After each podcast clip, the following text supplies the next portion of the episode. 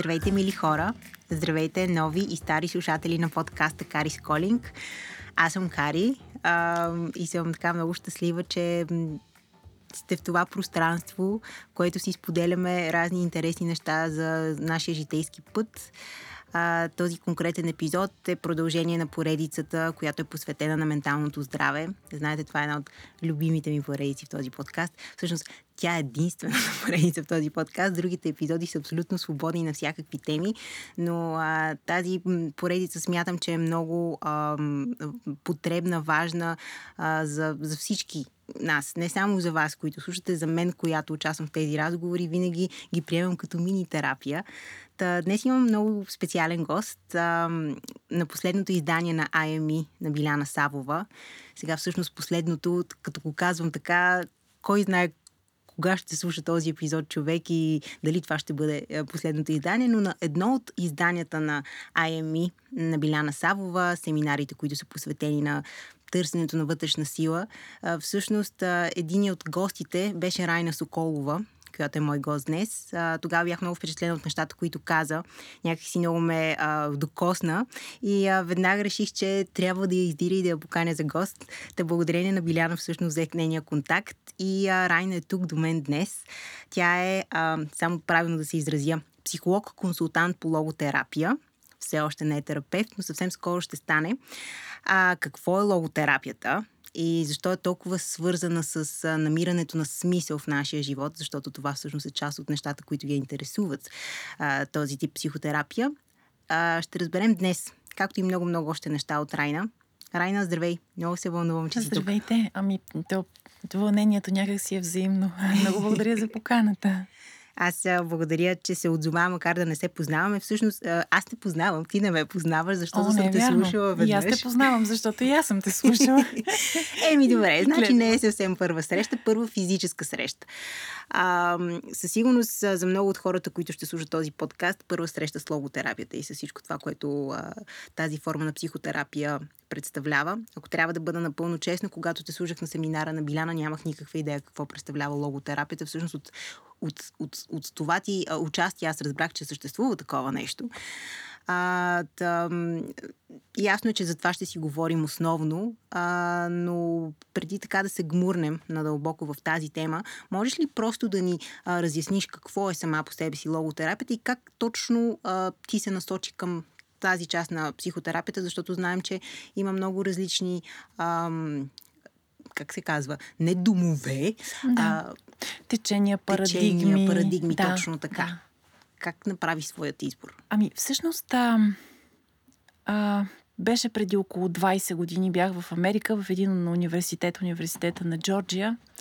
А, бях на една специализация там, в този университет, в катедрата по психология. Това, което беше същността на, на, моята, ка, на моето обучение там, беше как да помагаме на хора, които поради някаква причина са а, претърпяли голяма злополука т.е. или пречупване на гръбначен стълб, или загуба на зрение, т.е. тези превратности на момента. И там логотерапията беше един от тези предмети, към който, ако трябва да съм честна, аз първоначално като теб, това са преди 20 години, 2003 година, нищо не знаех и не се бях насочила. И шефа на катедрата беше румънец. И така малко ме взе под крилото, защото аз бях единствената от България и каза, а ти трябва да го посетиш този курс. Аз виждам, много ти е трудно. Казвам, да, между България и тук има цял океан, много ми е трудно, наистина. И този, в този курс, всъщност аз за първи път се докоснах до логотерапията и страшно много ми хареса даже ако трябва да съм честна, тогава английския ми далеч не беше толкова добър. Не, че сега е чак толкова, но пък съм разбрала същността. Тоест, че между стимула, т.е. това, което ни се случва, и реакцията има празно пространство. Т.е. това, което ни се случва и начина по който ние реагираме, има едно празно пространство и това е нашия избор. Тоест не сме, не сме както лампата на Павлов. Нещо ни се случва и ние веднага реагираме. Можем да изберем своя избор. И тогава може би това, че аз самата съм родена с много рядко генетично заболяване на очите, ама рядко-рядко в световен мащаб. И все се шегувам, че а, съм много специално избрана. А, ето е гледната точка, т.е. избора, който съм направила. И тогава за мен беше удивително, защото аз преминах през една много интересна трансформация. Тоест, през това аз да правя изборите, като, например, да погледна как да гледам на самото мое заболяване. Дали като наказание, че съдбата ме ощетила, или пък като възможност да, да го използвам това ограничение, да развия други и да мога да, да създам един, един характер, такъв твърд, хубав характер, който да не се огъва под а, ударите на съдбата. Та това беше първата ми среща, но може би е интересно да кажа какво е логотерапия. Със сигурност. Да. Логотерапията се води, трет, наричат я третата виенска школа в психотерапията, а, чието създател е Виктор Франкъл. Може би много от а, слушателите ни знаят, че това е човека, който е бил в няколко концентрационни лагера, където са починали а, цялото му семейство. Единствено сестра му оцелява, тя емигрира а, някъде, мисля, че в Нова Зеландия. Майка му, баща му, съпругата му, а, баба му, дядо му, брат му, съпругата на брат му, всички са загинали или от... А, те са евреи или от глад, от изтощение или в газовите камери. Той започва да говори за логотерапия за смисъл преди да отиде в концентрационните лагери. Тоест имал е вече идея. Но именно там, в, в лагерите на смъртта, в Аушвиц и няколко други тежки лагери, той доказва през собствения си начин на живот, доказва теорията си. И това, което си говорим а, с колеги, един от нашите преподаватели, много добър български логотерапевт, той казва, щеше да е различно, ако Франкъл а, беше написал неговата теория в топлата стая. А всъщност той я е проверил в а, лагерите на смъртта и заради това тя лично за мен има много по-голяма стойност. А, първата, за да заказах, че е третата. Първата това е психоанализата на Фройд. Втората е индивидуалната психология на Алфред Адлер и третата а, школа в психотерапията е на, на Виктор Франкъл. Много хора може би го знаят от а, неговата книга Човека тър, в търсене на смисъл. Да, това Една е най-популярната книжка. книжка. Да, а, която той дори не е искал да поставя името върху нея, името си върху нея. Той е искал съвсем анонимно да я издаде, но именно този негов труд пък позволява след това да, да популяризира тази логотерапия. Тази книга е обявена от библиотеката към Конгреса на щатите за една от десете най-влиятелни книги на 20 век. Тоест, с каква тежест на страшно много езици е преведена. Любопитното е, че най-много, т.е. за първи път творчеството на Франкъл изцяло от немски се превежда на японски, т.е. японците са първи. И, и така и до ден днешен се преоткрива и аз мога да кажа, че точно тук около пандемията страшно, хора, страшно много хора преоткриха тази книга. Знаеш ли, Райна, аз имам вкъщи, не съм я чела още. Ай, ще те убия. Shame on me. но а, има я там, но, но още не съм я отворила, което пък а, може би този наш разговор точно там трябва да му отведе, да я отворя. И като всъщност разказа за доста тежката съдба на Франкъл. А, преди няколко месеца бях в Берлин за първи път и единствен до сега. А, и а, с а, приятели бяхме в а, музея на евреите, ако не се лъжа, а, mm-hmm. The Jews а, Museum, мисля, че така точно се превеждаше. И всъщност там имаше много интересна стая. То не е стая, то е... Цели, целият а, музей беше изключително интересно направен, с инсталации по такъв а, много приятен начин. Ти показва нещо много неприятно, ако трябва така да бъда, по доста нестандартен начин. А, нетипичен музей, ако мога така да го определя. Та, имаше едно като, забравих как се казва, като, като пространство, пространство, а, в което влизаш. То е циментово, с много безкрайно високи тавани, черно, тъмно а, и там в един процеп се вижда една светлина. От, от процеп, от а, прозорец. Много, много далечна светлина. И като влезеш вътре и като затвориш вратата, защото вътре могат да влязат не много хора, и а, изведнъж ти става студено и просто за момент се едно се пренасяш в един от тези лагери, защото идеята на, мисля, че архитекта на музея е било точно това, да, да, да пресъздаде това усещане на човека, защото мисля, че дори ставаше въпрос а, за конкретно оцеляла от лагер, която е разказвала как а, в дългите дни и нощи, които са били затворени на, в тези пространства, тя е виждала само един процеп светлина и той е давал някаква надежда. Тъй като говориш ти за смисъла и за това как на това място да намериш смисъл, което ми звучи наистина сюрреали. Дори не можем да си го представим ние и слава Богу всъщност. А, но а, в момента, в който заговори за смисъл, точно това си представих. Някакси това пространство и тази цепнатина светлина. Да, много интересно сравнение. Да, точно така е. Има и, не знам дали си чувала за Ане Франк, която Разбира също... се, страхотния да, и тя, нейният дневник, дневник става книга. Точно така. И тя казва, а, този живот си заслужава да се живее, докато виждам парченце небе. Wow. Тоест, колко малко ни трябва, за да, за да има смисъл живота ни. А, както казах по-рано, в логотерапията а, всъщност се изследва това пространство на избор пространството между а, събитието и а, това какво избираш да бъде то. Нали така? каква да, какъв да бъде нашия отговор, дори и на съдбовни а, моменти. Защото а, има една много известна ученичка на, на Виктор Франка, оказва се Елизабет Лукас. Слава Богу и в България много книги са преведени вече нейни на много достъпен език, но тя го пита веднъж още докато а, е студентка. Добре, кажете, професоре, всъщност трябва човек да отиде в Аушвиц, за да открие а, смисъла. И той казва, не, далеч не е нужно, защото всеки един човек има своя Аушвиц, т.е. нещо се случва в живота му. Казва, Аушвиц е само а, отражение на, на жестокото, на ужасното, но всеки един човек в даден момент от живота си изпада в такава трудност, че му трябва нещо по-голямо от него самия, по-голямо от трудността, заради което си заслужава да, да изтърпи всичко. Тоест имаме свободата да изберем как да реагираме и как всъщност да се справим с нашия вътрешен Аушвиц. И в този ред на мисли какво е свободата за теб? Чисто в професионален, но и емоционален, смисъл личен план. Да, какво представлява свободата за теб? А, и в двата аспекта, и професионално, и лично, свободата има за своя а, близнак отговорността. Тоест, винаги, когато имаме свобода, трябва да държим в ума си отговорността. Защото когато я няма отговорността, тази свобода може да бъде превърната в свободия. И, и самия Франкъл се шегува, че на западното, на, на източното крайбрежие всъщност статуята на свободата. Трябва да има друга статуя на, на западното крайбрежие, която да бъде кръстена а, статуята на отговорността. Така че те върват ръка за ръка. И, и това, което също в логотерапията много често го казваме, защото идват клиенти и те са много тунелно виждат, т.е. те виждат само техните проблеми пред себе си и казват за каква свобода става въпрос. А, имам заболяване или еди какво си, загубих работата си. Т.е. все, все такива неща, които ограничават кръгозора на човека. И тук ние винаги, или аз специално казвам, човек не е свободен от нещо. Ние сме обословени от много неща, но е свободен за нещо. Да се реши за нещо да бъде свободен.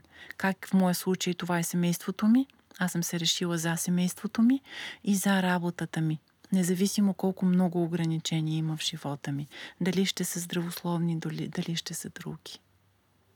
Това е много хубаво казано. Не съм си замислила, че, замислила, че всъщност можеш да си свободен за нещо. И аз съм си представила свободата от всички неща, които могат по някакъв начин да те, да те задържат. Но а, това, което каза за тунелното а, виждане, което всъщност и в спорта много се проповядва, тази висша форма на концентрация, която малко или много е това тунелно виждане. Много спортисти, не само много хора, които се занимават с изкуство. А, няма значение всъщност какво се занимават. Всъщност този tunnel vision, нали, идеята, че ги карва в този поток. Mm-hmm. А всъщност, ако, се, ако някакси останеш само единствено в него, той може да те ограничи от всичко може. около теб. Да, и за това а, в логотерапията много често ме питат, ма той е толкова а, относително това понятие. А, примерно в Нов Български университет, където а, имам а, да довършвам някои мои ангажименти, и а, там преподавателите ме срещат и дори ще шегуват с мен. Дори преподаватели, професори казват, а, О, Райна, ти защо си в, а, в факултета по психология? Отива и в философията. Тоест, смятат, че смисъл е философско понятие, много отнесено. Докато Франкъл ни завеща много ясен смисъл. Той казва, смисъл е три, три вида. Това е смисъла на момента. Тоест, уникалния смисъл. Той е уникален за конкретния човек в конкретната ситуация и се отнася само за него. Тоест, на мен сега ми е най-смисленото да бъда при теб. Най-смисленото ми е. Но ако не дай си Боже някой има нужда от помощ навън, ние с теб ще оставим това и ще отидем да помагаме на човека. Тоест, нашия уникален смисъл в уникалната ситуация ще се промени. Тоест, можем да кажем, че смисъла се променя. Можем ли да кажем, че смисъл е свързан с нашата автентичност под някаква форма? Защото а, в миналия епизод на подкаста ми гостува Лили Гелева и тя каза нещо много, много интересно, за което си мисля доста, доста време, че а, нали, малко сме приели автентичността, тук слагам в кавички, защото тази е доста експлуатирана дума а, вече и някакси дори малко комерциално звучи, но а, автентичността не е константа. И хората понякога дори, а, мислейки за това, малко се ограничават, казвайки си си, добре, аз съм автентичен, това съм аз, аз не мога да изляза от това, което си мисля, че съм. И всъщност автентичността се промени във всеки един момент. Да, и тя се, тя всъщност точно от смисъла, тя идва от смисъла. Тоест от смисъла на момента. Това, кое е най-доброто, което аз мога да направя тук, сега, в тази ситуация? Аз мога да ти дам знанията, нали, които аз имам на теб, на, на слушателите. И това за мен е най-големия смисъл в момента. Когато аз си тръгна, най-големия смисъл ще бъде да отговоря, примерно, дъщеря ми, ако ми е звъняла по телефона и да й кажа, че обичам и че е прекрасно дете. Тоест, ето го, сменя се момента и моят смисъл се, се променя. След това си отивам вкъщи и най-големия ми смисъл ще бъде да има най-прекрасната вечеря с съпруга ми и с дъщеря ми. Това е единия вид смисъл, за който Франкъл говори. И когато ние съблюдаваме, правим така, че във всеки един момент да даваме най-доброто, на което сме способни, ние сме щастливи и сме доволни от себе си. А може ли да бъде изтощаващо това да даваш най-доброто от себе си във всеки един момент? Мисля си за това, може. защото много ми вярвам в тази идея. Вярвам, че това е начин и точно да живееш живота си по най-добрия начин без да се пестиш. И нямам предвид, не винаги можеш наистина чисто физически да дадеш всичко от себе си, но просто идеята е да, си в този момент. Но понякога е толкова изтощаващо да си най-добрия себе си. А, най-добрия нямам предвид да сме перфектни в никакъв случай. И а, може да, т.е. може да изморява тогава, когато ни тласка не смисъла, не ценността, а нещо друго. Т.е. или комерциална цел да спечеля пари, или пък да ме блъска страха, да, имам, да имаме страх, че можем да не сме достатъчно добри, да не съм достатъчно добър терапевт или водещ или каквото и да било. Тогава изморява, със сигурност. Когато обаче аз правя най-ценното, което ми е в момента, Силата идва от ценността, от смисъла. По един уникален начин идва. Тоест, ако аз съм пребита от работа, наистина пребита, ако съм имала много работа, защото има и такива дни, в които сме много уморени. Дали сме най-доброто от себе си. И вечерта, ако дъщеря ми дигне температура, аз ще, ще, на мен ще ми дойде сила от смисъла да не спа цяла нощ и да бъда до нея. Не знам как е за теб, разбираемо да, ли е? Да, някак си слушам те доста внимателно и а, по-скоро си го представям като някак си като разграничи драйверите, мога ли така да ги кажа? Примерно това защо правиш нещо. Точно така. И това, а, ако, ако не знам и как да се изразя, а, идва ти не отвътре, но може би точно така е, да ти идва отвътре. Но пък в същото време в ежедневието си правим толкова много неща, които не са ни смисъла. Искам да кажа, че може би ние не, влагаме толкова смисъл в тях или са малко или много безмислени а, спрямо гледната ни точка за момента. А, как, как придаваш смисъл на нещата, които може би нямат смисъл за теб? Ами, аз може би не мога да разбера до, в край, до край за какво става въпрос, защото ам, тук това, което е много важно е нагласата. Много пъти идват хора, които казват, моята работа е скучна, аз не я харесвам, аз не например, виждам никаква, никакъв смисъл в да. работата. И тогава, когато започнем заедно, защото смисъл той не се дава на готово. Тоест, ние помагаме човека да намери неговия си смисъл. Няма как на рецепта да бъде написан. И когато започнем да, да водим клиента по този път на неговия смисъл, става ясно, че а, той доброволно се отказа от много неща на работното си място, да, да търси смисъла, да обслужи човека по-добре, да а, направи колегите си щастливи. Тоест, тук е въпрос на гледна точка. Дори да е най-тежката работа, тази работа му трябва за да нахрани децата. Ето го смисъла. Mm-hmm. Аз работя, защото моят смисъл са моите деца. Така че много често е въпрос на гледна точка, т.е. да открием смисъла в нещата. А иначе, що се касае до това, че правим много неща, вярно е. Аз наистина много не харесвам това, това съвременно желание, течение да можем да правим много неща едновременно. Виждам дъщеря ми, пише, яде, т.е. прави много неща. Мултитасква. Мултитасква, да. Любимата ми дума. А, а, всъщност това, което... И, и даже на нея наскоро и разказах една притча. Един професор влиза в университета, взема една стъкленица, слага няколко големи камъка и пита студентите си, ам, пълно ли е? И те казват, да, пълно е. Той насипва малки камъчета. Те казват, да, пълно е. Той насипва още по-малки. Те тогава си научават урока и казват, ми не е пълно. Той сипва пясък, накрая сипва и вода. И ги пита какъв е извода. Ам, и те казват, о, колкото и си да, да си заед, все ще намериш а, време да свършиш още нещо. И той казва, стоп, не е това. Първо и най-важното нещо е да сложим в живота най-смислените и най-ценните неща. Това са големите камъни. Всички останали могат да бъдат сложени нали, помежду тях. Защото ако сложим пясък, ако сложим водата, няма да има място за, за същественото. Тоест да приоритизираме. Може и така да се каже, да. Може и така. През смисъл, през най-ценното. Ам... Аз само, може би, много се извинявам, че те прекъсвам, но е важно а, служателите ни да, да разберат до край смисъла. Единия беше смисъла на момента, второто е универсалния смисъл, който се отнася за всеки един човек. И той про, м- проистича от така наречените шест универсални ценности, които са характерни за всеки един човек. Тоест, когато живеем, е добре да се, под, да се придържаме, за да няма кризи към тези ценности. Това е истинското, красивото, доброто, вярата, надеждата и любовта. Тоест Франкъл говори за един такъв универсален смисъл на целия живот. И когато в това, което правим, ние сме, се стремим да сме близо до тези ценности, ние се чувстваме добре. Тоест, животът ни е пълен със смисъл. Това е смисъл константа. Защото това исках и да те попитам. Точно така. Има смисъл, да. който се променя спрямо да. Това, което правим и такъв, който обаче е вечно в нас. Примерно, Точно така. Ако го намерим. А, това са, това са м, първични ценности, те са базисни. Всички останали са вторични. Престижна работа, власт и така нататък. И ако ги няма тези първите, онези другите не могат да ни държат. Кът... Защото идват кризите.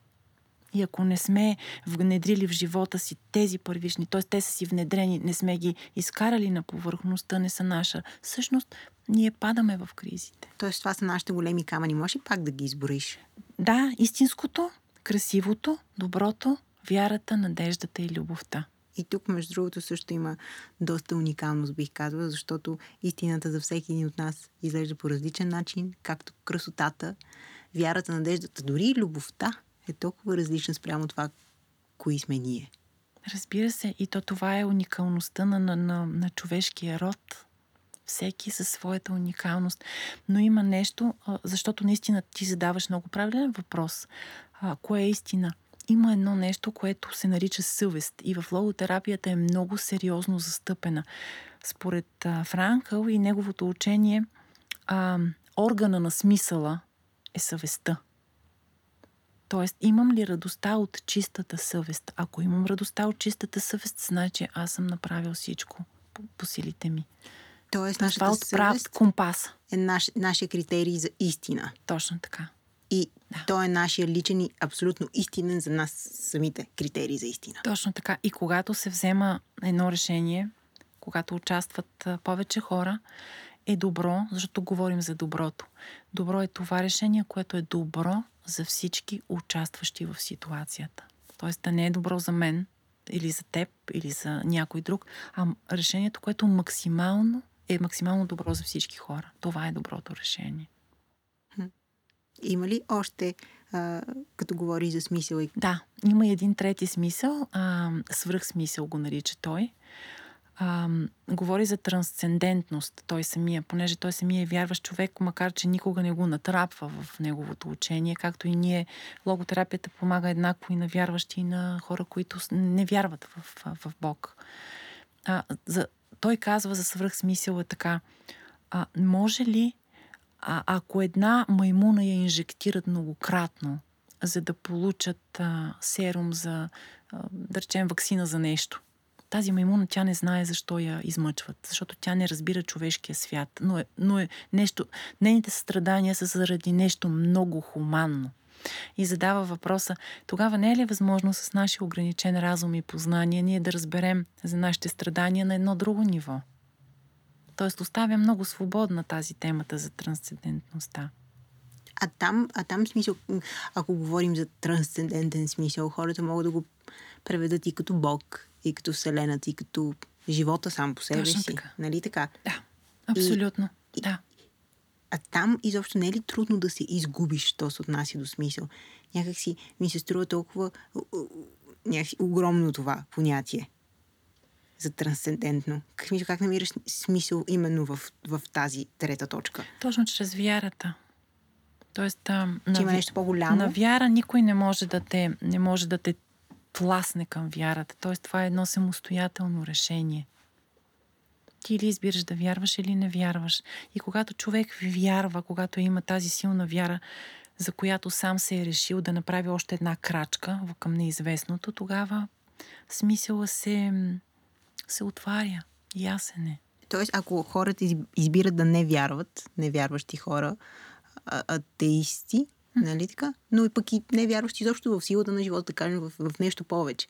Тоест, те по някаква форма се ограничават от единия си Ами, от един вид смисъл, да, но а, аз бих казала, че е достатъчно да следват смисъла на момента, смисъла на живота и това също е абсолютно окей. Тоест, а, към вяра никой не може да тласне никого. Да, т.е. или имаш, или нямаш. Но ако кажем, че, им, че имаш и трите смисъла, някак си намерил си ги за теб, изработил си тази, свършил си тази вътрешна работа, Тоест, правиш го цял живот. Правиш нали? го цял да, живот, Да не смятаме, абсолютно. че и така просто штракаме с пръсти три пъти на терапия, нали? И някакси вече всичко е. Значи ли това, че може би, не да знам, сме освоили а, всичко това, на което живота е трябвало да ни научи или как да кажа, че сме Абе, че, че сме живяли по най-добрия начин, ако, ако сме успяли тези три типа смисъл някакси да ги м- преработим за себе си. Това е трудно е. То е по-скоро от гледна точка на теорията. Аз бих искала да обясна по по-достъпно какво означава. Има три магистрали за постигане на смисъл. Логотерапията укрепва и трите пътя. Първото е чрез творчески ценности. През това ние да даваме. Тоест ти да имаш предавания, аз да имам моята работа, някой да рисува, някой да пее. Тоест да даваме на света. Това е първата магистрала.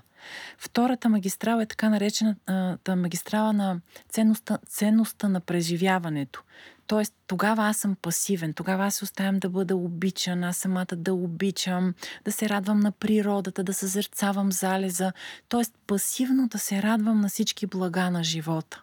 И да бъда уязвим, може би, тук. Просто да се отворя за това нещо. Да, да, да се отворя, да, да, да се радвам на животното, да се радвам на утрото, да, да се радвам на вятъра, да се радвам на планината. Тоест, първото, ако е по активен начин, Ти да направиш Втория- нещо така. другите. Втория е по-пасивен начин. И третия път е това е ценността на нагласата. Когато поради някаква причина не можем да се реализираме чрез едното и другото, винаги остава трета една възможност героично да понесем съдбата си. И тук ще обясня малко повече, защото е доста трудно. Ако да речем един човек поради заболяване не може да работи, на него му остава удоволствието да чете книги, да се радва на внуците, да прави всичките тези неща. Но да речем, че ако болестта напредва, а, той не може да прави тези неща заради болки и така нататък, винаги може да прояви ценността на нагласата и да покаже а, един човешки героизъм, който да го надживее. Какво точно значи ценността на нагласата? Означава да намерим смисъл в страданието. Уау, това ми звучи, Райна, като много Виж следващо пилотаж. ниво. Да. Да. Аз мога да кажа през моя, през, през моя опит, ако си окей с това. Аз съм много щастлива, защото Да. твой опит е доста богат. Всъщност това, през което ти си минала и твоето заболяване, както казах, е много, много рядко. Следователно се изисква доста голяма степен героизъм, за да продължи живота си и просто да не се ограничаваш от това нещо. Понякога е много трудно, но м- когато човек има смисъла, другото се напасва. А, Ниче и така започва и книгата на Виктор Франкъл за човекът в търсене на смисъл и казал, ако има за какво да живееш, можеш да понесеш почти всяко как. Как се намира смисъл в страданието? Тоест, а, преди да се занимавам с логотерапия и, и така да, да тръгна по този по-съзнатия път, много голямо ниво на страдание имаше при мен. Аз, аз си казах, ма, сега честно ли е? Или пък виждам го и в други хора. Честно ли е по този начин, нали, да, да започне живота ми, да ми е толкова трудно, да трудно да чета книги, трудно да се уча. И тогава, когато а, аз спрях да се занимавам с това, което не зависи от мен, се откри моята свобода, защото по-рано ме попита и за свободата. Не мога да направя операция на очите си. Смисъл, каквото е могло е направено. Нали, капки за очи, каквото има упражнения, всичко съм направила. Там спирам да се занимавам с това, което не зависи от мен. Това са седбовните удари. Но винаги остава а, ние го наричаме свободни пространства. Какво можем да направим въпреки това? Ето е ценността на нагласата. Окей, зрението ми е слабо, но мога да работя, да това, да творя, да ходя, да скачам с парашут, да правя всякакви други неща. И през това да помагам на хората през моя опит, аз намирам този смисъл и ето я нагласата. Тоест, чрез а, чрез моя опит, чрез това, което аз съм преживяла, да помагам на други хора. И то страданието от само себе си пада. Тоест, можем да кажем, че първо намираш смисъла и след това имаш свободата на избора. Или е обратното. Първо имаш свободата на избора и оттам идва смисъл. Много философски е този въпрос. Яйцето или кокошката? Точно така. Райна. Малко така излиза. Но всъщност а, ние по природа, т.е. онтологично, а, сме създадени свободни и отговорни личности с свободна воля. И точно тази свободна воля, волята за смисъл е доказана по емпиричен път в цял свят. В Африка, Азия, навсякъде по емпиричен път е доказано, че това, което движи човека напред, независимо дали е здрав или болен, е дали животът му има, има смисъл или не. Защото, ако трябва да сме честни, аз съм срещала много хора с увреждания, които са супер щастливи и много а, хора с а, финансови и всякакви други възможности, които са много-много нещастни. А тогава от, от, от тук ми идва друг философски въпрос. Ако, както казваш, ти всички сме родени с, с, с това си дълбоко в нас знание, защо малцина избират да тръгнат по пътя на осъзнаването или по някакъв начин да се научат да бъдат mm-hmm. отговорни, да бъдат свободни, не, те са свободни, но не са отговорни. Да, окей. Okay. Да. да бъдат отговорни и да осъзнаят всъщност, че са свободни и че всъщност това може да им донесе избор, който да ги направи по-щастливи в крайна сметка. Защото не е лесно. Да носиш отговорност за живота си означава да, ам, да даваш. Тоест, в логотерапията много често ние, самия Франка е обърнал въпроса, но хората питат какво очаквам от живота. Не. Въпросът, по който трябва да се, чрез който трябва да се живее, е какво животът очаква от нас. И когато трябва да се решават всичките задачи на момента, които не са толкова лесни понякога, хората бягат от това и искат бързото удоволствие. Искат да седнат, да пинат, да, да бъдат някъде на екскурзия. А другото е, може да е доста трудно да учат, да помагат на някой друг. И това, което Франка оказва е, смисъл винаги е извън нас, той не е вътре в нас. То е или да се посветим на кауза, която е по-голяма от нас самите, да речем, през това, което ти правиш, твоя чудесен подкаст и другите неща, или през това аз да помагам на хората, или да обичаме друго човешко същество. Той много залага на това. Тоест, значи смисъл може да бъде друг човек? Любовта ни към другия човек. По-скоро любовта ни към да. другия човек. Знаеш ли, имах точно такъв един въпрос, защото а, ти си майка. 18 годишна 8, дъщеря. 18 годишна да. дъщеря, която а, абитюрент или ще до бъде година. до година. Да.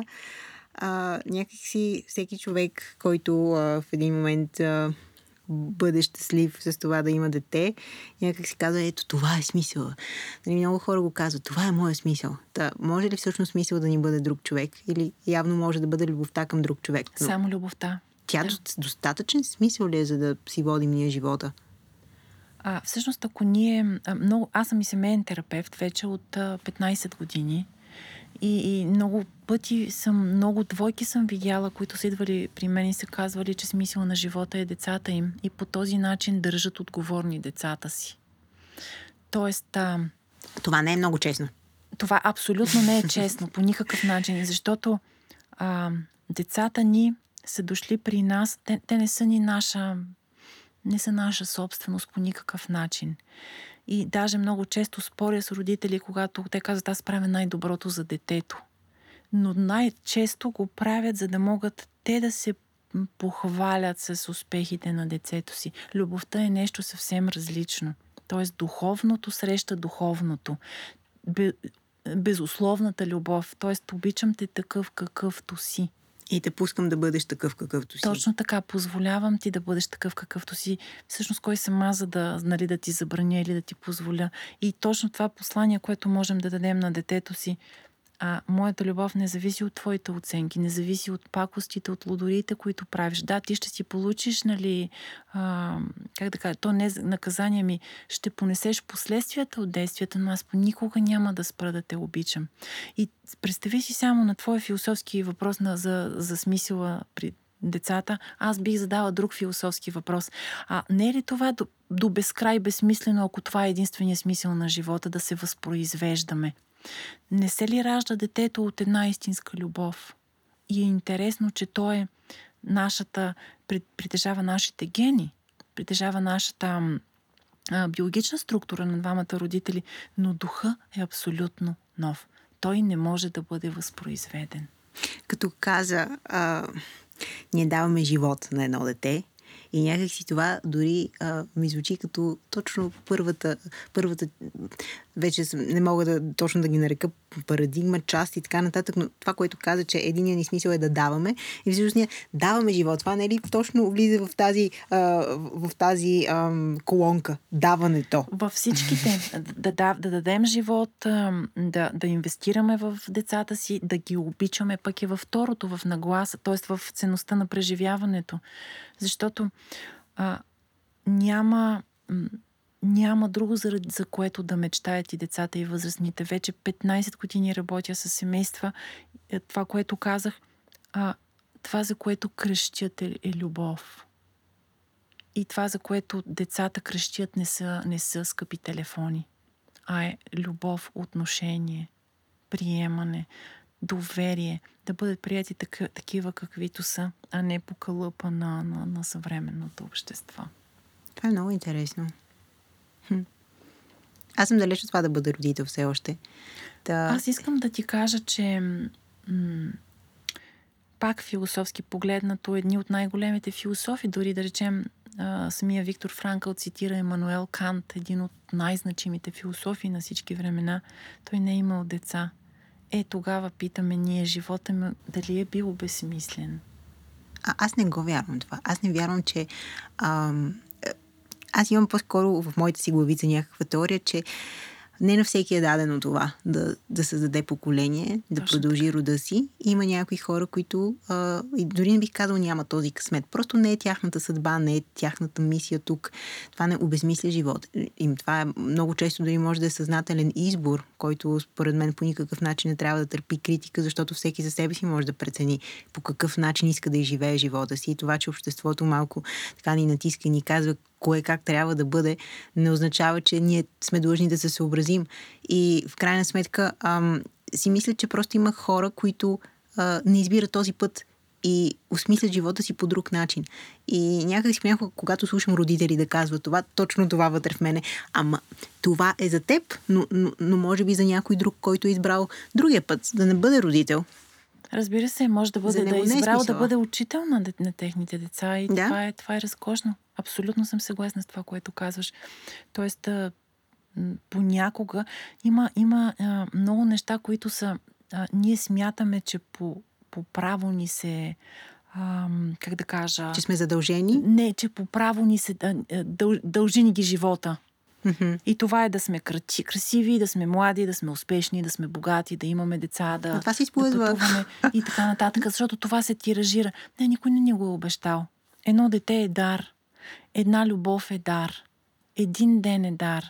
и, и тук в логотерапията ние много често говорим за благодарността. Ако човек може да вгради в живота си, да е благодарен за всичко, което има, всъщност не е идеята да имаме много, а идеята е това, с което имаме, да можем да сме доволни с това, което имаме. Може би това измества гледната точка от идеята, че понякога хората не са доволни от живота си, не са доволни от а, това, което съдбата им а, а, някакси в този момент им, им предлага. Това, което и ти каза по-рано, първата фаза на отрицание, защо на мен това не е честно, защо се случва и така нататък. И може би като гледаш от по другия начин, че всъщност тук няма честно. Може би, колкото и а, брутално да звучи, защото пък все пак също теб има хора, които успяват, които са здрави, които са щастливи, които са влюбени и ти си там не, не ги изпитваш тези неща и си защо е така. И се сравняваш с тези хора. не го изпитвам. Именно. Да. именно. А защо не се сравняваме всички от тези, които си лягат гладни? Защо не се сравняваме всички от тези, които са в условията на война? Всички от тези, които не могат да си позволят да бъдат на психотерапевти, някой да ги чуе. Тези... Това са около 3 милиарда души на Земята, които нямат и достъп до образование. А ние се сравняваме с едни други 1 милиард, да речем, които са по-успели от нас. Идва ли това от стремежа да бъдем по-добри просто? А, по-добри а, пак е много относително. По-добри трябва да бъдем сравнени само с вчерашното аз. Защото когато се сравняваме с другите, ние винаги а, абсолютно нечестно поставяме нещата, защото кой кой е живял в а, ситуацията, в която съм живяла аз, за да се сравнявам? Тоест, ако сравняваме двама души, те трябва да са живяли при еднакви обстоятелства, да са им се случвали еднакви неща. Това е невъзможно. И тук винаги давам примера за условията, в които се случват а, нещата. Тоест, един ще ти дам пример от спорта, като, като човек на спорта. Един човек, който а, е с ампутиран крак, който може да преплува а, 800 метра, неговото постижение стои много по-високо от трениран а, спортист, който може да, да преплува, да речем, 8 км. Просто защото условията, при които го постига, са различни. Хм. Един човек, който една година вече не пие, а е бил алкохолик, това е а, достойно за уважение, сравнение с човек, който никога не е минавал през това, защото усилията, които влага, са страшно много. Страшно много. А, а Райна, как можем да се възпрем от това сравнение? Нали сме социални животни, нали сравнението малко или много е нашата обратна връзка за това къде се намираме. Да не говорим, че живота, в който живеем днес, поводи за сравнение много по всякакви канали на информация, които стигат до нас. Как можем всъщност да го контролираме това със сравнението изобщо? Когато знаем кои сме. А как научаваме кои сме? Питам за една приятелка, която да, да, да. главоблъска, главоблъска и, аз казвам, и аз казвам така за приятелката. А, а, големи а, проблеми идват от това, че хората не знаят кои са. Когато ние знаем кои сме, тогава имаме това антидот на страховете ни, тогава стоим високо. Не е нужно да... А, има едно нещо в съвременното общество, което е а, постоянно правене на нещо. Не, ние не ставаме по-големи, като правим постоянно нещо. Ние сме... Ам, всъщност ние можем да правим едно, две или три неща и да се чувстваме комфортно. И пак през смисъл, ако това на мен ми е смислено да се сравнявам с другите, окей, но трябва да съм готова да понеса а, последствията от това. Можеш ли да започнеш да намираш себе си, ако така мога да се изразя? Да разбереш кой си, не да намираш себе си, а да разбереш кой си, тази твърда основа да я поставиш през логотерапията. Разбира се, това, което ние правим е първо да, да покажем на човека колко много е постигнал, колко много му е дал живота до момента, независимо какво минало е имал. И да го, да го водим към това да знае, че е ценен и да не зависи от постиженията си. Защото когато ние зависим, нашето самочувствие зависи от постиженията, тук логотерапията много се различава от повечето школи. А, самочувствието е само чувствие. Аз да избера как да се чувствам. Защото човешкото достоинство е дадено не по заслуги, а защото сме хора. Тоест всеки има човешко достоинство. И този, който е най-големия професор в университета и метача в университета.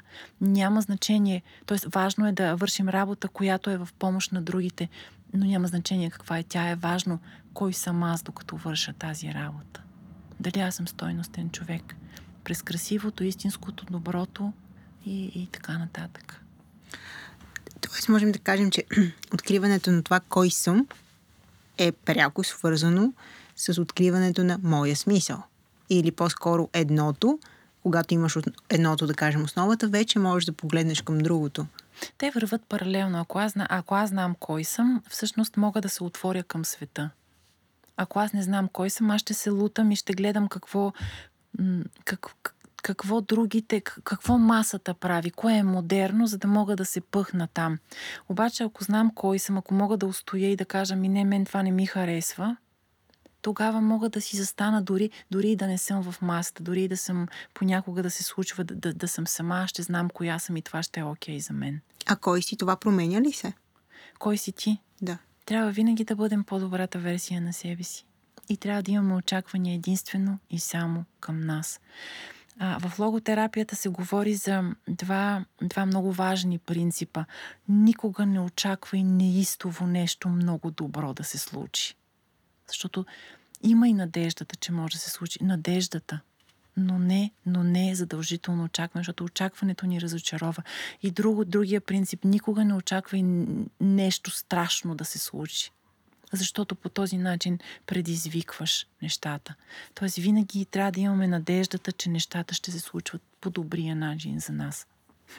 Всичко това, което казваш, ам, един много страничен въпрос някак си събужда в мен, а именно, че цялото това знание, знанието, което ти в момента а, споделяш с нас, а, с мен и с слушателите и някакси този ноу-хау, който а, спрямо различните школи, спрямо различните вярвания и религии, а, как да кажа, погледи по-философски на нещата, някакси, това не е ли, е, е, това не са ли едни неща, които често са едно конкретно знание, което е едно и също. Просто е разпределено така, че различни хора да могат да го чуят.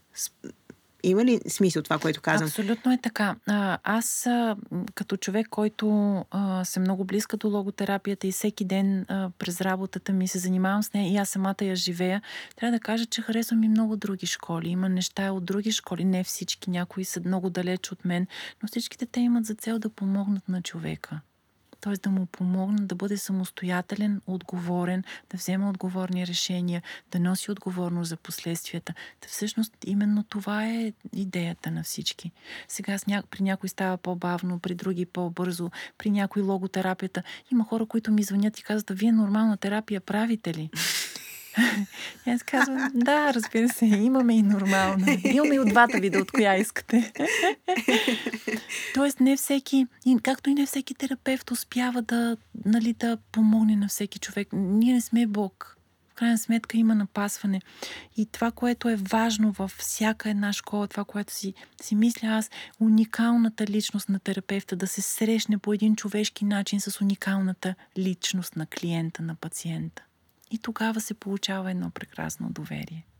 А как започва? Къде започва всъщност пътя към намирането на смисъла? А, ще се върна още към първите три типа смисъл, които ти сподели, като може би най-достъпния за всички ни е смисъла на момента. А, това ли, там ли започва всъщност а, нашата работа?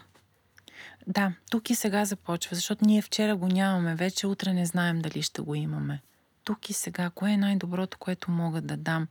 А, много често а, това, което виждаме в нашите клиенти е един упорит егоцентризъм, упорит егоизъм. Тоест, аз искам в този момент аз да съм добре, аз да се наложа. В семействата много се воюва, страшно Аз съм много. прав, да. Аз съм прав. Не, абсурд, няма да те чуя, нали? Ти си на противоположната позиция от мен, няма, не искам въобще да те слушам. Или не си ми на възрастта и на къла. И какво нали? ли Това също не? го знаем. Да, да. И, и какво се получава? а, когато имаме такъв упорит егоизъм, егоцентризъм, или пък да искам да съм днеска в дискотеката, утре в дискотеката, да, да изпитвам всякакви удоволствия, да съм на постоянни екскурзии, тогава в един момент, колкото и повече пари да има, всъщност живота ни е празен. Идеята е да даваме. Тоест, сега, тук не искам да бъда разбрана погрешно. Трябва да се грижим за себе си. Няма как да даваме, ако първо не сме се погрижили за себе си. Това е много важно. Но любовта към нас самите винаги трябва да си остане единица мярка към, за любовта към другите. Колкото обичам себе си, толкова обичам и човека отсреща. Нито повече, нито по-малко. Защото ако обичам повече себе си, отивам към егоизма и ще съм склонен да наранявам. Ако обаче пренебрегвам себе си и отивам да помагам на другите, тогава ще има едно, едно вътрешно недоволство, че се раздавам, а пък не получавам. Така че балансът е много важен. Сещам се за едно клипче, което днес една приятелка ми прати. Един, а, а, една жена даде съвет, бюти съвет за красота. Е, каза две неща. Пийте вода и спазвайте личните си граници, защото няма нищо по-изтощаващо и загружаващо а, от това а, да преминаваш личните си граници и да допускаш други хора да го правят. Точно така е. Да. И когато някой не успее, тогава казваме, че е добре да се научи, защото ам, те за това са лични граници. Аз искам да се върна, защото тук си поглеждам към въпросите. Виждам един въпрос, който ми беше много интересен, пък не успях да го задам, защото започнахме да говорим за смисъла. Той е свързан с свободата първото нещо, което отворихме като тема в този разговор, за избора, свободата на избора по-точно. А, исках да те попитам според теб, а, свободата умение ли е? Можем ли да наречем като умение и ако е умение, а, как го освояваме? Как започваме да я практикуваме? умение, аз малко по-рано казах, че свободата и отговорността са ни онтологично заложени, понеже сме човешки същества. Тоест всеки носи в себе си свободата. Друг е въпросът до каква степен иска да я използва. И тук това, което трябва да кажа, че когато човек не иска да използва свободата, отива в така наречения комплекса те – Тоест, те, другите на мен да са ми виновни. Може би си срещала хора, а, учителя му е виновен, след това преподавателя в университета, после съпругата, работодателя. Тоест, ето това е а, лично да се, да, да се лишим доброволно от свободата си, от свободата да бъдем да бъдем, да, да, да съграждаме живота си по начина, по който ние го виждаме, по начина, по който го искаме. Тоест, ако мен ме притеснява преподавателя, ще отида, ще говоря с него, ще сме на университета, ще запиша, ще отида в друга държава да уча. Ако не мога да съжителствам с тази жена, ще отида, ще, ще се разведа или ще отида на семейна терапия. Тоест, погледни колко сме свободни. Но хората доброволно се отказваме от тази свобода. Доброволно. Защото в нея защото е има отговорност. Да, защото е по-лесно. Ми, Супер е да мрънкаме и другите да са ни виновни. Само, че това в дългосрочен план не е окей, okay, защото като станем на 90 и се обърнем назад и кажем, добре ли живях живота си? И тогава ни перва точно това, че не сме, сме решили да не живеем свободно и отговорно. И доста болезнено, вероятно. То е болезнено, но дори като се замисля, понякога е малко страшничко да бъдеш напълно свободен. Аз не е пак казвам, така? не сме свободни от. Ние не сме свободни от обстоятелства. Ако сме напълно свободни, ние ще сме в позицията на свободията. Отговорността е онова нещо, което държи баланса. Свободни за. Да, права да, си. Свободни, свободни за. за нещо. Да. Ще ми трябва много време, за да сменя гледната точка за свободни за. Абсол, абсолютно, да. Но тя е важна тази гледна точка. Защото ние обикновено казваме, о, аз, аз имам това, онова, имам тези ограничения. И когато се занимаваме с ограниченията, нещата, които не можем да променим, тогава се разболяваме, ставаме тревожни. Тоест, как би изглеждало в моята, моя случай? А, аз имам, родена съм с зрително нарушение, о, това е ужасно, а, държавата не ми дава достатъчно пари, не ми намира достатъчно работа, където аз да работя, съседите ме гледат на криво, а, образованието е недостъпно за мен и аз съм в позицията на жертва. Тоест аз доброволно съм се решила от свободата, която имам. Аз а, просто си го записах. Свободна за нещо. И това, което каза, може би, а, това, което и сега повтори някакси вече още по-дълбоко ми влезе в главата, е може би моят най-голям инсайт от този разговор, защото а, някакси много сериозно, може би, и някакви мои си вътрешни такива борби, е отговор на въпроси, които явно аз самата си задавам. Аз имам един такъв въпрос. Ако си човек, на който в момента се случва нещо тежко, трагично, минаваш през а, така то дори индиректно може да се случва на твои близки, на хора около теб, не задължително на теб. И тогава, когато изобщо не можеш да намериш смисъл. И тогава, когато се разочароваш напълно от живота и на това, на което живота всъщност е способен, ам, как започваш, как, смисъл, как започваш изобщо отново да намираш смисъла? Ам, това е...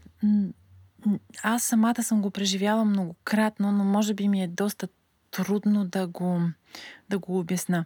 Нека дам пак пример през мен.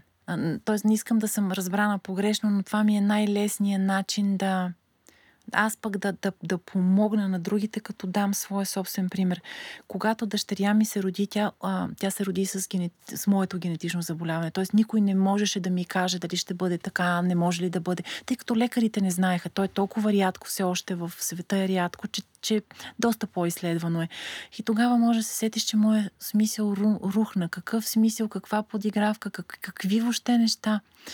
А, но това, което Всъщност мен, мен ме движеше, беше един специален сън. Аз, аз сънувах, че дъщеря ми пада в, в една пропаст и аз я хващам за детския бебешкия гъщеризон и я хващам. И си казвам, ето го, ето го знака. Значи аз трябва да съм тук за това дете. Ние трябва да бъдем тук за нещо за някого, за, за хора, за кауза. Ето това е което ни дърпа от кризата. Ако една майка е загубила детето си в, а, в неравната битка с наркотиците, какво може да направи една жена? Може да отиде и да работи на място, където има младежи, които са наркозависими. И, и пак, пак тук, като ги говоря, м- се сещам за Франкъл. Той разказва за една негова среща с една жена, която е носила гривна с детски зъбчета а, на ръката си. И, и той попитал какво е това. И тя казва, това са млечните зъби на шесте ми деца, които са умъртвени в а, газовите камери. И той попита, как оцеляваш? Как го правиш? И тя казва, в момента съм директор на, на сиропиталище, на, на, на институция, която се грижи за деца без родители. Ето го този тънък смисъл. Но много хора, според мен, могат да се отдавят в тази мъка. Могат. Изобщо да не изплуват, да. изобщо да. да не успеят да го намерят, защото, както казах, е много, много тънък. И така е, е. способ... Смисъл, има неща, които са способни да те смачкат, като нещата, които ти разказа също. А, и предполагам, че ти трябва... Способни да, те, да, да, да, да ти дадат... Това, което искам да кажа е, че нека да не оставяме с впечатление. Във всеки един от нас е дадена и способността да, да се справяме и с, и с големи трагедии. Точно заради свободната воля. Имаме свободната воля да паднем и свободната воля след време да се изправим, когато не е чак толкова болезнено. А нужно ли е да си дадем време? А, защото някак си има различни теории за това. Да, да, да, да дадеш на болката или по-скоро на, на себе си време, за да преживееш болката, да останеш в болката, за да можеш след това, както се казва, да тупнеш на пода, за да можеш да отскочиш. Или пък трябва много бързо някак си да излезеш от тази ситуация и да започнеш да действаш в другата посока, да се насочиш към работа. Питам, защото в същото време не мога да си обясня, когато не можеш да намериш смисъл как започваш да правиш тези неща за някой друг. Като в главата ти, например, е, то това е, всички натам вървим, какъв е смисъл, утре може да ме няма, утре еди кой си може да го няма, нали, от тази гледна точка. С малко да, мрачен разговор. Да, но, да, да, то, всъщност това е, след обед. Хора сме, хора сме. Влия, тези неща ни влияят. Това е точно така. Но в самата дума болка се съдържа и изцелението. Тоест боли ни, защото сме загубили нещо ценно.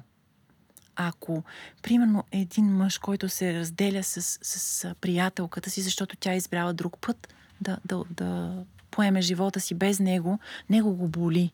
Страшно много го боли.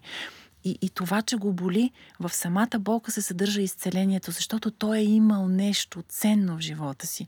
Ако това беше една афера, него нямаше да го боли.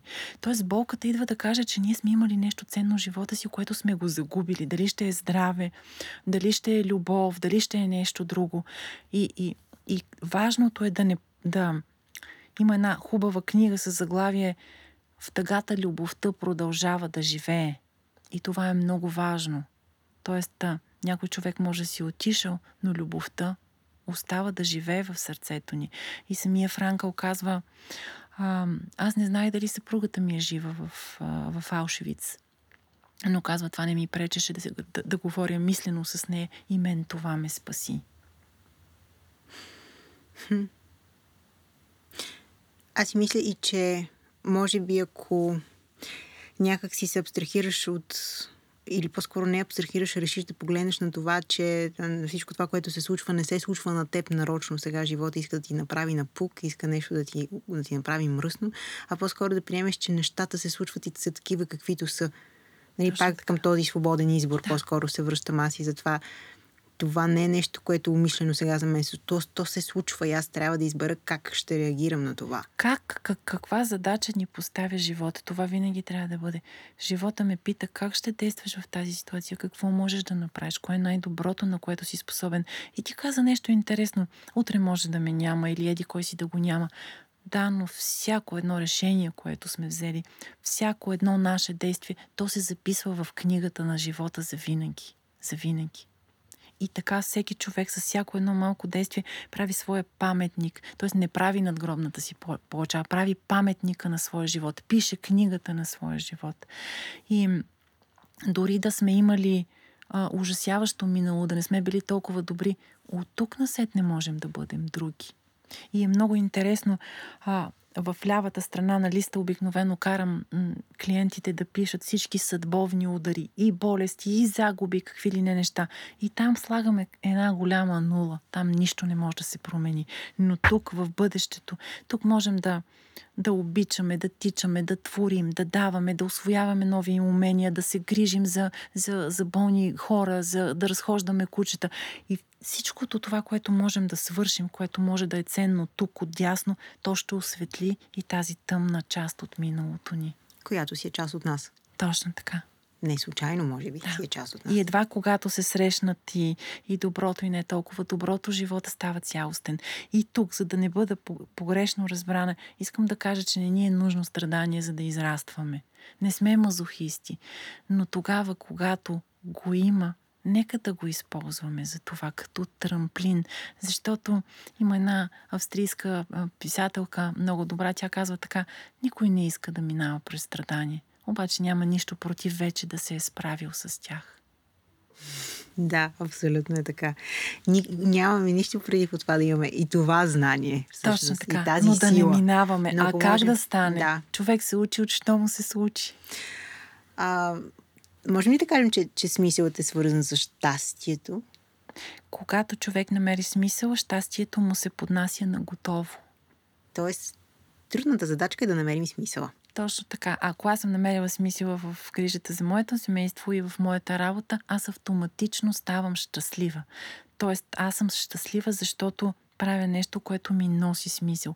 И тук е важно да кажа, че в логотерапията щастието има много ясна дефиниция. Щастието не се преследва. То трябва да последва като страничен ефект от намирането на цел, на смисъл, на свободно избрана задача.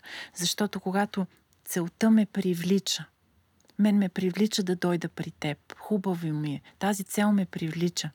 И аз го правя с удоволствие. Ако обаче ме водеше страха, аз пак щях да дойда, обаче щях да съм бутана, не притеглена. И нямаше да бъда щастлива. Можем да кажем, че търсенето на смисъл и откриването на нашия личен, уникален смисъл, както казахме, че това е нещо много индивидуално за всеки един от нас, започва а, първо през смисъла на момента, след това, кой беше втория?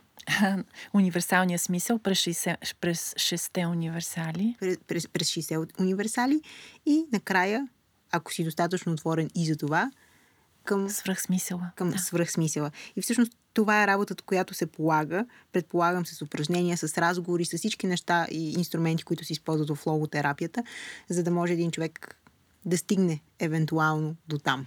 В логотерапията няма много инструменти. В много терапевтични школи м- има много инструменти. А, даже по някой път ни питат, а вие с какви инструменти разполагате? При нас, всъщност, да, това, което е уникалното е наистина а, човека да бъде призован да живее по възможно най-добрия начин. И ние като терапевти създаваме а, напрежение. Няма нищо лошо в напрежението, защото то е онова, което ни помага тук, където сме, до там, където искаме да стигнем. И ако няма напрежение, ние няма да, да станем от дивана. Няма да го търсим този смисъл. Няма да имаме потребността да го търсим. А така сега, когато имаме напрежение, знаем, че то е онова нещо, което ще ни преведе от тук, където сме, до там, където е най-добрата наша версия. Хм. А, тази тема ми е много интересна, защото ми е много абстрактна. Аз, ако трябва да бъда напълно честна, съм в това търсене. И първо се опитам, опитвам се да приема, че а, е нормално да си объркан и е нормално да се луташ и да го търсиш това нещо и че това си е много сериозна работа а, да успееш да просто да промениш гледната си точка, защото малко или много то това е в основата на намирането на смисъла, нали така? Точно и така. Ние Модулация говорим, на нагласа. Да, ние си говорим за нещо, което наистина звучи абстрактно и всеки човек може да си го пречупи по съвсем различен начин спрямо това кой и с какво се занимава. А, но просто за мен беше много важно просто да попитам как се случва, нали, как, как започваш да го правиш, защото аз искам да започна да го правя, аз искам да го открия за себе си, искам да живея по-добре, искам щастието ми да дойде на тепсия след тежката задача да намеря смисъла. Искам някакси а, да давам, в същото време да, се, да, да, си, да си позволя да получавам това, което и ти каза, че е изключително важно. И разбира се да, да намеря смисъл и в това да обичам а, по какъвто и, и, и начин и а, така човек да мога.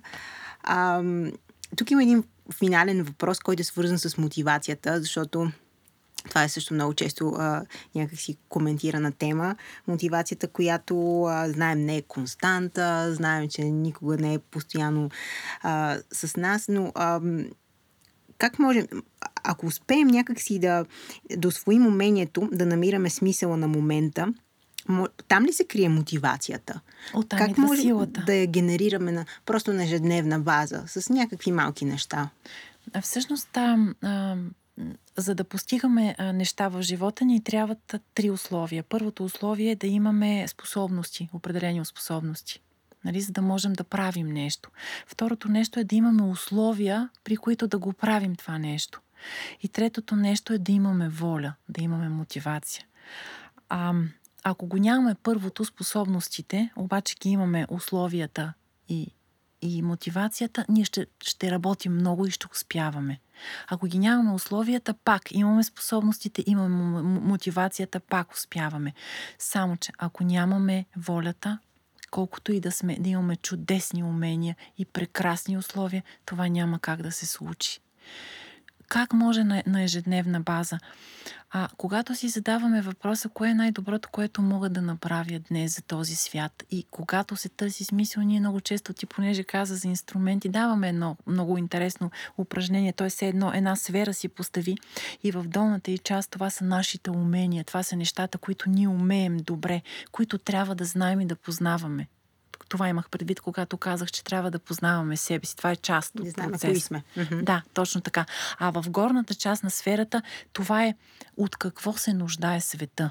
И как аз мога да срещна моите умения с нуждите в света. Това е един чудесен начин за, за изживяване на деня, на живота, за откриване на смисъл. Изключително добре действа и на мотивацията. Това е супер упражнение, ще го пробвам.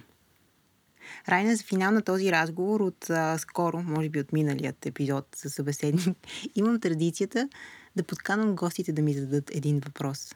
Нещо, което се опитвам да не забравям и се опитвам да продължа като мини традиция. Да, задай ми един въпрос. Добре. О, интересно. Още по-интересно, че не, ме, не ме предупреди за това малко да помисля. Да. да. А, добре. А, можеш ли да ми кажеш, кои са пете най-ценни неща в твоя живот?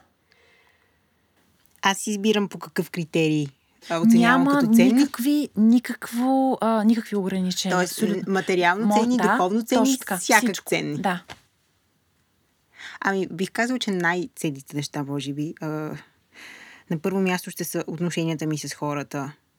И дори не визирам само най-близките си хора, въпреки че може би това трябва да го отделя като, като отделно нещо, защото а, някак си давам си сметка с, с, с, с, с, с, своето развитие, с това, че пораствам, озрявам и така нататък, че без тези отношения конкретни, които съм, съм имала в, в живота си, е нямало да бъдат това, което съм сега. Най-вероятно съм щяла да бъда доста по-различен човек. И изобщо начина по който са комуникирали с мен а, а, моите близки хора е ражда начина по който аз комуникирам сега с хората. Не знам дали е наистина така, не знам дали а, всъщност това е някакъв талант, който имам, но някак си усещам, че това, което отношенията, които аз съм имала с моите близки хора, по някакъв начин са ме оформили. Чисто като, като комуникация, mm-hmm. като думи, като м- разговори, като музика, всичко това, което се е случвало на комуникативна база. Разбираш Това ли? Това е благодат. Ти си получила толкова много. Ако съдя по начина, по който комуникираш, означава, че си и, и това го вземаш от миналото, значи ти си голям благодат се е изляло върху теб. Ами, аз съм много щастлива за това. То, то, то, това са цели пет неща дори, но не, като това може би е нещо, което все повече усещам и съм супер щастлива и някакси за това ми е много важно. Аз не мога, както казваш ти, да го давам. Mm-hmm. И това е следващото най-ценно нещо. А, да имам възможността, първо смелостта, защото за да започна този подкаст ми трябваше ми време малко да събера кораж, но сега си давам сметка, че дори да са малко хора, а, винаги има човек, който по някакъв начин ам, е взел нещо от епизод, по някакъв начин един епизод му е помогнал. И т.е. аз съм спомогнала той да се чувства по-добре или да открие някакви неща за себе си, да открие някакви решения или дори да си зададе някакви въпроси, които в някакъв момент ще го отведат до някакви решения, е това ме прави много щастлива. Тоест второто е подкаста, така ли? Да, абсолютно Добре, да. окей. Да. Добре, супер. Тук само искам, мога ли да вмъкна нещо? Да. Да ти кажа, че когато правим нещо, ние го правим, а, защото то в момента има смисъл, а не, че резу... не гледаме резултат. Да. да. Ами, аз, това е нещо, което съм казала на някои гости тук, че те не си дават сметка как за мен това е мини терапия, разговора с хора и такъв по-задълбочен разговор. Не просто а, първосигнален на улицата, здрасти, какво правиш, как си, а този разговор тук, конкретно в който хората успяват някакси да се отворят и да влезем в някаква по-различна дълбочина и някакси да обменим опит. Буквално се случва точно тук и конкретно тук в този подкаст. И аз съм много щастлива, защото всеки път излизам освежена, осмислена, заредена. Много аз е странно. Аз така се чувствам. Аз се чувствам по същия начин в момента, наистина. Да, да, със сигурност е това. А пък вече постфактум, като дойде някаква обратна връзка, която е добра, вече това някакси още повече надгражда щастието това ми на усещане. тепсия, защото си направила нещо смислено, щастието е дошло, нали, хубавата обратна връзка, като страничен ефект. Да, а, третото може би е спорта, защото така. за мен спорта, освен че е било чисто като професионално а, направление дълго време, аз го приемам като призвание и мисля, че а, толкова важно да, да познаваш физическото себе си. Мисля, че хората в днешно време, а, а, то не в днешно време, просто спортистите, е, поради работата, която вършат, а, в смисъл придобиват умението много добре да познават тялото си, т.е. свързано с тяхната работа. Тоест един нормален човек, който тренира за любителски, няма как да постигне mm. този резултат на такова ниво. И мисля, че това е едно от най-ценните неща, с които спортистите си приключват кариерата това знание, което взимат за физическото себе си. Дори защото много хора казват, спортистите са ограничени. те действително може интелектуално дори да не се развиват на такова високо ниво, защото често са като в, този тънъл вижен. Техният смисъл виждат. е друг. Абсолютно. Да. Но пък знанието, което имат за тялото си и начина по който тялото се чувства и как можеш ти да му помогнеш, как можеш да го преобразиш, как можеш да го направиш по-добро, е гениално знание, което само професионалния спорт може да ти даде, защото знаем, че той много взима, но в това отношение мисля, че това е най-ценното нещо, защото аз толкова добре се познавам, толкова добре знам, ако да кажем нещо ме заболи, откъде идва. Мога да го проследя, много добре знам как да, как да, как да си помогна, къде да отида, какво, какво да направя. Знам какви неща да не правя, ако не искам определен ефект. Просто знам от всички тези 16 години. Тоест това го зна... много добре го знаеш, сега е време да го дадеш на света. Да, и още се чуди. Мисля, не съм сигурна, че що се отнася до спорта, давам определено знанието си все още, но може би сама за себе си не знам точно как как да го направя. Ако кажем, че спортното предаване е начин, да, но някакси моето лично знание не бих казала, че съвсем го пренасям все още спортно говоря. Но то е ценност. То е ами аз си го приемам като ценност. Може би Добре. трябва наистина да помисля как да го дам, да излезе от мен. И петото нещо. А, а, пето ли стана? Аз се спрях до отношенията, до подкаста. подкаста, Какво казах още? спорта. Спорта. Но Аз още нещо чух. казах, май. Райна, четири казах, казах. Имаше май още нещо, което казах. Добре, да кажем, че сега ще ти кажа последното, защото трябва да помисля. Окей. Най-ценното. Ох, сега това ще прозвучи много тъпо. Растенията. Аз много обичам да отглеждам растения. Вкъщи имаме Как много е тъпо растения. разкошно? е? И а, просто много си ги обичам. Обичам да си ги гледам, обичам да си ги поливам, обичам просто да са около мен. Ето, погледни как излезнаха. Ти казваш пет, аз казвам четири. Четири много ясни смисъла, които а, може би и аз за финал да кажа, че важно е хората да си дават сметка кои са най-ценните неща в живота им и никога да не слагат една ценност слънце да свети най-отгоре. Тоест да вземеш спорта и да я сложиш най-отгоре, да свети. Защото ако спорта падне по някаква причина, нали, дали заради а, възрастови или ограничения или каквото и да било друго, останалите ценности трябва да бъдат добре раз, а, развивани, за да могат да, да поддържат Да. Тоест, ако, ако един мъж сложи жена си на първо място и тя си тръгне и е забравил приятели, семейство и така нататък, той ще падне Ще в падне страшна на бол. криза. Ами аз това съм го научила именно поради страшна криза, в която съм падала. Поради факта, че съм слагала спорта на първо и единствено основно място в живота си. Та може би това е знание, което научаваш по трудния начин, не знам. По-голяма университет от живота няма. Райна, супер много ти благодаря за този разговор. За мен беше просто прекрасно да си говоря с теб. Беше взаимно. И аз много ти благодаря и аз научих много неща. Пакето за спорта и с огромно удоволствие бих учила за тялото, за спорта. Да, тялото Давай е ни го на нас, на света, давай ни го. Тялото Света е невероятна машина. Факт. Просто е, наистина не си даваме сметка колко много, много може то стига да се отнасяш правилно с него. Това, последното нещо, което направихме, въпросът, който ти ми зададе с а, петте мои смисъла, мисля, че е чудесно упражнение за всеки, който ни слуша в момента и така някакси приповдига ти настроението и, и, и наистина ти създава смисъл. И така, като смисъл, го да. кажеш, като го кажеш на глас, може и да го напишеш, предполагам, но някакси Да, то е специално упражнение. назовеш. Пише се, да, да, да. за мен беше щастие. Надявам се да ми гостуваш отново. С огромно удоволствие. Благодаря ви на вас, мили хора, че слушахте този подкаст епизод. Не знам какво да ви кажа. Казах ви, че всеки път ще ви задавам по един въпрос и аз. В описанието най-вероятно няма да има въпрос. Най-вероятно ще е това, което Райна ме предизвика да направя. Ще предизвикам и вас. Не знам. Ако ми хрумне нещо, ще ви напиша долу в описанието. Но благодаря ви, че сте с този подкаст, че го споделяте, че го подкрепяте. И аз ще продължавам да правя това, което правя за вас.